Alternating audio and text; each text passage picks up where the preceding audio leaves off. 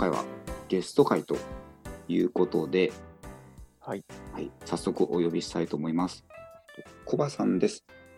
はい、えー、コバです。よろしくお願いします。はい、お願いします。よろしくお願いします。お願いします。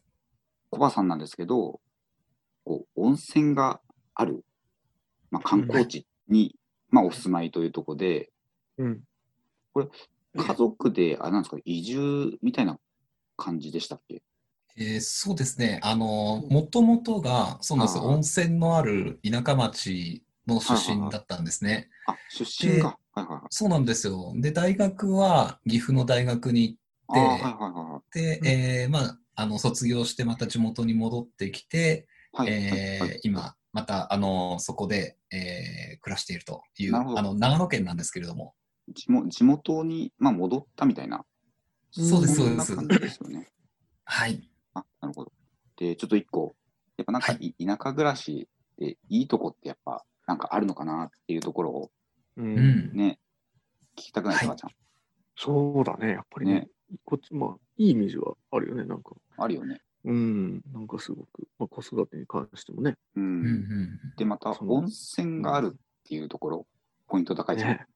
そうだね。なんか、ね。で、なんかそう、コバさんのブログ見ると、出勤、あ仕事の出勤前に、共同浴場っていうんですかね。まあ、そういうところにはいそうですね立ち寄って、はい。で、ちょっと一風呂浴びて、まあ、お仕事行くみたいな、はい。そんなこともされてるっていうのが書いてあったんですけど、うん。なんかそうですね。もはう逆に僕はそれが当たり前かなと思ってたぐらいで。あのそうかそうなんですよ。あの、地元の人が入れる共同浴場っていうお風呂がありまして、で、えー最近建ってるうちは大体お風呂に家にお風呂をつけるんですけれど、昔の人はもう、まあ、その共同浴場があるから家に風呂がないっていうようななるほど。はい、仕組みになってまして、で、僕の実家もそうだったんですね。なので、そういうみんなもお風呂に入り、温泉に入りに行くのが当たり前だと思って、はいはい。はい、やってきてたんで、で、まあ、あの結婚して子供ができて、はいはい。で、えーまあ、地元に戻ってこようっていうところで、えー帰ってきて、まあ、でも家族は、あの、そのみんなで入るお風呂って言っても、あの、シャワーとかないんですよね。みたいですね。本当にもう湯船だけあって、うん大きい湯船があって、で、そこでみんな湯船でお湯汲んで、頭とか体洗って、あ温まるっていう感じなんで、ちょっと私の妻はそれがちょっと抵抗があるっていう。話になってて、そうなんです。ねなので、うんえー実際、今お風呂そこを使ってるのって僕だけだですね。夜は家族で普通に家でお風呂入って、あ、はい。で、朝は朝で僕一人だけこう、共同浴場に行って、ちょっと一っ風呂浴びて顔洗って、仕事に行くみたいな、なそんな生活してますね。まあ、ででも、も、あれなんですか、無無料というか、地元の方は自由に使ってくださいっていう感じなんですかね。はい、そうですね。あのーもう本当に自由に使ってくださいっていう感じになっていて、で、一応、あの、協力金みたいな形で、あはいはいはい。はい、うんあの、そう皆さんとこですよねの区費みたいな感じのところうんに、ちょっと上乗せしてある感じですね。あ、なるほどね。うん。大体月で言うと2000円ぐらいですね。うん温泉協力金っていう形で。安いな。だいぶ安いな。毎日入っていいんだ。そうなんですよ。うんだって温泉一行ってね、ちょっと一風呂家でお風呂を沸かすのを考えれば、う、うんん。うん。いいなっていう感じで、昔の人はもうそれで家にお風呂作らないで、そこの共同浴場をみんなで使うっていう、いいですね。そんな形のうん。仕組みというかシステムが、うん、ある街ですね。あこれもならではですよね。いいねいなうんいわゆるもう田舎暮らしっていうところで。うん。でもう、んあれですね、僕も、あの、うちの家族はスーパー銭湯が好きなので、よくスーパー銭湯に行きます。違います。あ、でもシャワーがあるからなんかシャワーがあるのうんと、あと、ああの、なんていうんですかね、地元民って温泉に慣れてきてて、どんどんお温度が熱くなってくるんですよね。多分僕入ってるその共同浴場、僕も慣れてしまってるんですけども、大体温度で言うと44度とか、あ。高い。うん。ね。もう本当に多分人間が入っていいいのかっていうぐらいの温度がギリギリまで行く感じまで上がっちゃってて、暑くて入れないっていうのもやっぱあるところがありますねなるほ。ど、なるほど。で、スーパー銭湯とかだと、やっぱり41、2度とうんか、普通の家庭の風呂の温度なんで、で、子供はやっぱり、あの、暑くないからそっちに行きたいって言って、たまに、たまにとは結構、うん、行きますね。スーパー銭湯まで行ってわざわざ、あの、ちょっと隣町ぐらいまで行って、お金払って入るっていう。はい。なんかちょっと複雑なね複。雑ですね。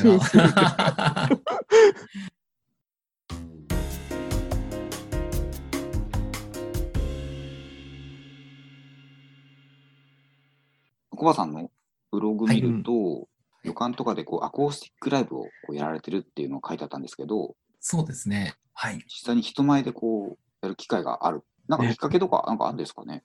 そうですね。もともと、あの、学生の頃からバンドとかいろいろとそういうのをやってきてて、あはいはい音楽が好きでずっとやってきてたんですけれども、まあ、地元に帰ってきて、うんで、やっぱみんな結婚とか子育てしていっうん。て、ななかなかバンドっていうのができないなっていう中で、で、まあ、ちょっと家で集まって、みんなでお酒飲みながら、あの、ちょっとギター弾いて歌ったりしたら楽しいねっていうのをちょっとやってたんですね。で、地元にゲストハウスができて、で、もともと温泉の街だったんですけれども、海外からのインバウンドで。外国の方が結構訪れるような街になってきていて、でそのゲストハウスにたたまたまあの夜もバーやってるっていうか、お酒も飲めるようなとこだったので、はいはいはい。そこに行って、で、ちょっとお酒を飲んで、で、その雰囲気がすごく良くて、はいはいはいそのオーナーの人に、ここで僕ちょっとライブやりたいですね、なみみたいなことをちらっと言ったんですはいはい。はい。で、オーナーの方もすごい音楽が好きな方で、で、なんかそれで盛り上がった勢いでそんな話をポロッとしたんですけれども、うんそしたら1年後ぐらいに、そこのスタッフの方がその話を覚えてたらしく、ちちょっとやってみませんかみたいな話になって、すごいいい話ですね。うん。そうなんですよ。じゃあせっかくなら、じゃあ、いただいたお話ならや,、うんらせてくださいっていうことで、で、ちょっと友達とかも誘って、はいよし、一緒にやろうよって言って、あのゲストハウスで、じゃあライブやってみようって言ってやったら、う。はい。お客さん全然来なくて。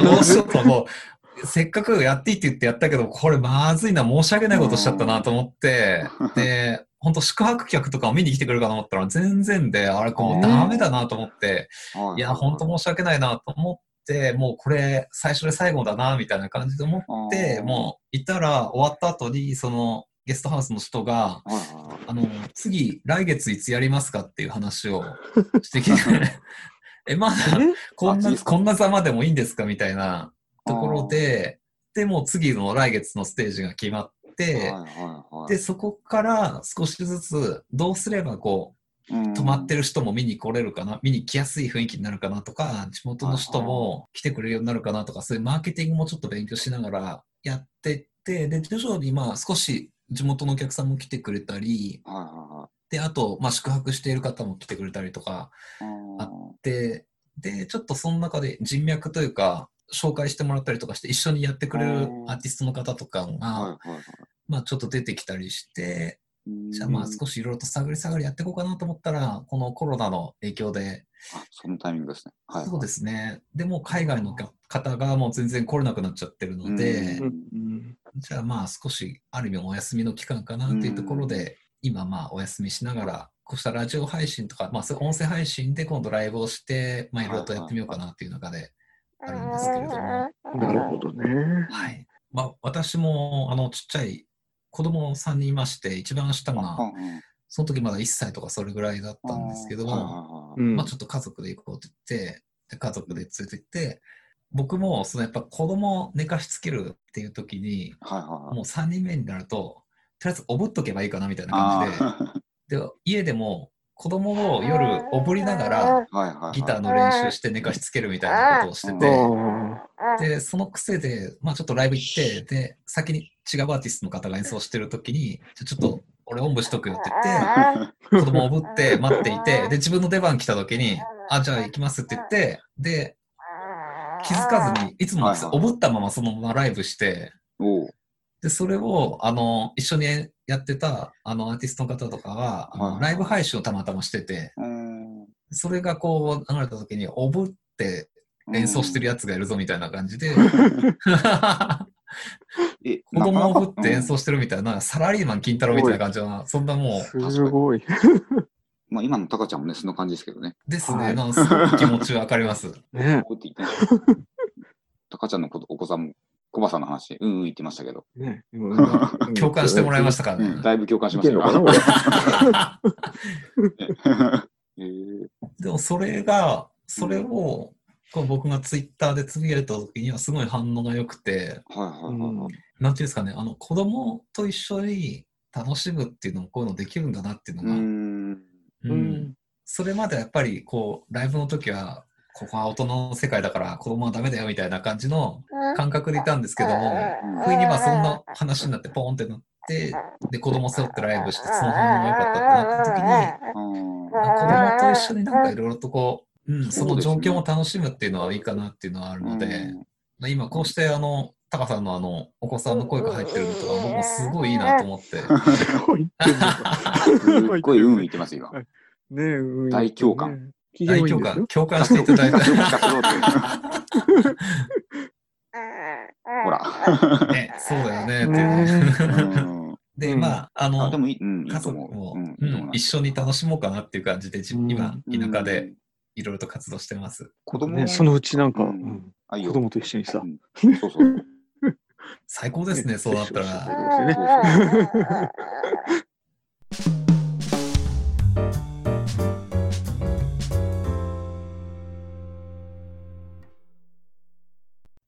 そうねなんか空き家のリノベーションして、だね。えー、なんかなんですか？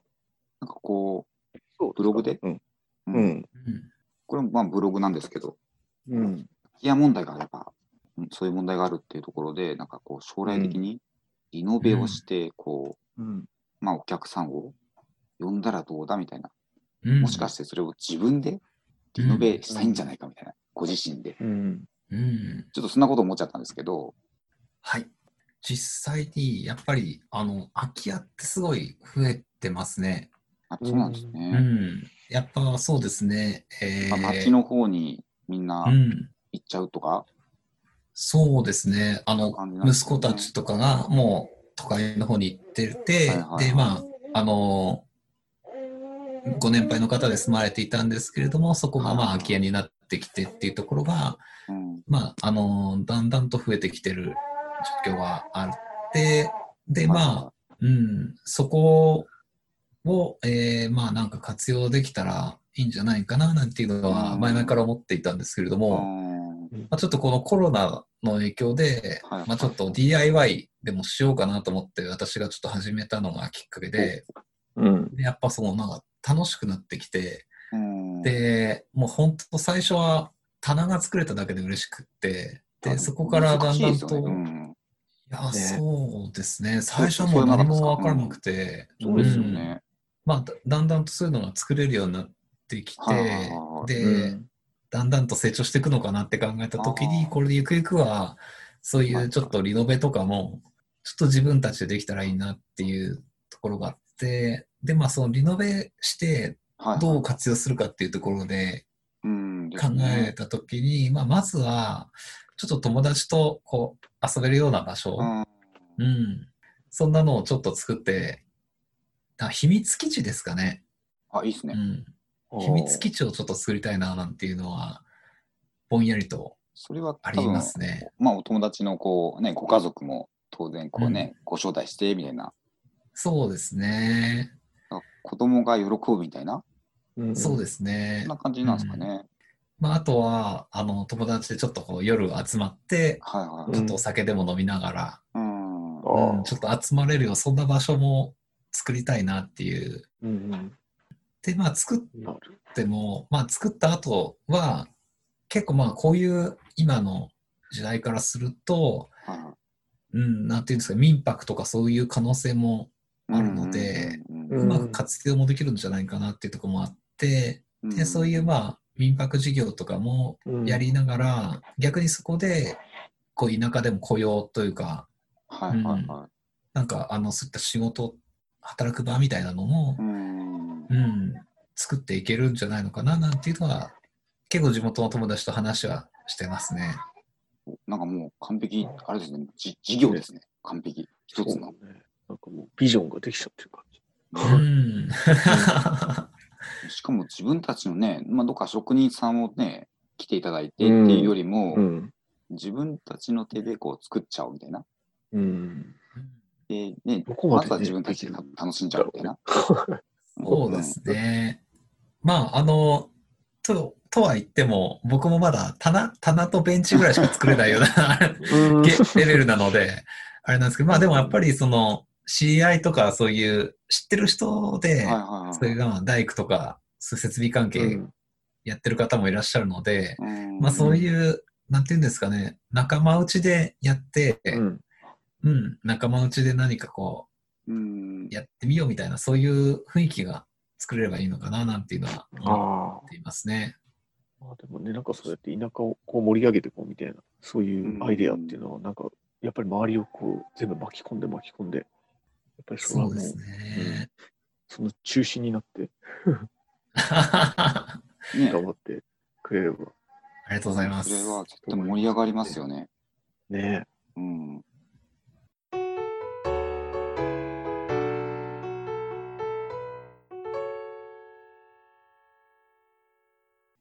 子育て環境としても、うん。どうどう子育て環境ってどうなんですかね？そうですね。子育て環境で言うと、はまあ、やっぱりその自然が豊かっていうところは、あい。の、うんあるにしても、子育て環境で言うと、やっぱり僕は、あの、都心の方がやっぱりいいなっていうのはそうですか。思いますね。はい。うんあの、なんか、田舎に住んでるかから田舎がいいっていうわけではなくて、僕が、あうんの、そういう、なんか、ちょっと客観的に見たときには、やっぱりはいはいはいいいな、都会の方がやっぱり子供にとってはいいなと思うところがあって、まあそこの大きなところとしては経験ですね。子子供に経験を何をさせてあげれるかっていうと、まあ、これ自然での体験っていうのは経験できるんですけれども、はいはいはい。うん。それ以上の体験っていうと、やっぱり習い事とか、そういうものの数は圧倒的に選択肢は少なくなってくるかなっていうところがあるのと、まあ、あと子供の数が少ないので、まあ、中学校とか行った時にも、やっぱり小規模な中学校になってしまうああ。時に、部活動がやっぱ少ないっていうのはありますね。なるほど。あ、ちょっとすいません。はい。でごめんなさいね。入っちゃって。やっぱり勉強のはいはいはい。勉強部分については、インターネット環境があるので、いろいろとそういうところは補えるかなと思うんですけれども、子供がやりたいことっあていうと、ちょっとそこが、うん、何か、うん、都会と比べると少し経験できるものは選択肢は減ってしまうかなとなるほどですね。いうところはありますね。やっぱコバさんも将来的には、もうちょっと都会の方の学校に通わせたいみたいな。あお子さんをあでも、どうですかね。な感じなん。ですかね。まだちっちゃいからね、全然。うん、子供次第ですね。ああ、まあそうですよね。今、そうですね、今この自分の住んでる場所で経験できることはなるべくさせてあげたいなということでうん、やってるんですけど、最後はまあ子供がやりたくないかやりたいかどうかっていうところであっうん。て、もし子供がやりたいっていうものが都会にしかなければ。そういった都会っていうところも考えなければいけないですし。逆に無理に都会の方に行った方がいいよってことで押すわけでもないかなというのはうん。うん、もうすべて子供のやりたいことを尊重して、うん、これから、そうですね、田舎暮らしと向き合っていくような、うんうん。向き合っていくのかなとは思ってますね。まあ、できないこともあるってことだよね。そうか。ね、簡単にね、田舎はなんか子供にいいやってイメージだけで思っちゃうけど、そういう、うんそうですね。問題点というか、まあそういう、うん。ちょっと悩ましいところもあるってことだよね。あります、あります。じゃあちょっと一応、まあちょっとこんなところですかね。えー、大丈夫かな,、ねなんか結構すいませんね。なんかバタバタしちゃっパタパタしたね、今回すごい。て。ね申し訳ないです、本当に。いや、とんでもないです。なんか、本当に、こ今度喋ってう、もらって嬉しいですね。僕、こうやって、この番組に出れたことが、あ、本当ですか？ありがとうござい本当にます。光栄ですね。ありがとうございます。一応、子育てラジオって言ってまして、そうですね。子育ての番組を一応やってまして。いやーいやー、あのー、なんかでも、これ、うん。父親の子育てでこう。話すといいですね、なんか。そうなんですよね。これ、なんかあんまないじゃないですか。そのないですよね。ないですよね。うん、父親目線そう。そうの子育て感とかそういうのってあんまりこうないじゃないですか。ですよね。多分僕も家族の前でそういうなんか今言ったあの子供の経験とかそういう部活の話ってまだしてなかったのであ、僕の心の中でしかなかったので、うんなるほど。はいなんか今日初めて口に出して言ったんですけども、ありがとうございます。初出しなんかそ。う ええあの父親目線からの子育てのなんか、うん、考えとか思いとかっていいですね、そういうのを伝える番組ってお互いなんか分かる分かるところもありますね。やっぱ父親のところで。あうんでも今日、タカちゃんのそはいのお子さんがない、声入ってても僕全然気にならなくて、あ、そうですか。そうですね、僕はあの 子供の声とかってもう逆にハッピーノイズだと思ってるんで、あ、なるほどですね。よかったね。よかったね。ああ、じゃあ、デビューかな、君は。コバさんありがとうって言おうか。ねまだ言えないかな。ありがとうって言える？ありがとうってまだ言えないかな。最初にコバさんって一応最初の言葉にしようか。あんままじゃなくて、みたいな。本当にでも。そういうなんか子供の声も今だけのあれじゃないですか。大きくなっちゃうとやっぱりそういうのも、ううんんない中で、いややっぱりそうやって子供を抱いてこうラジオ収録してたんだよっていうのが残せるっていいですよね。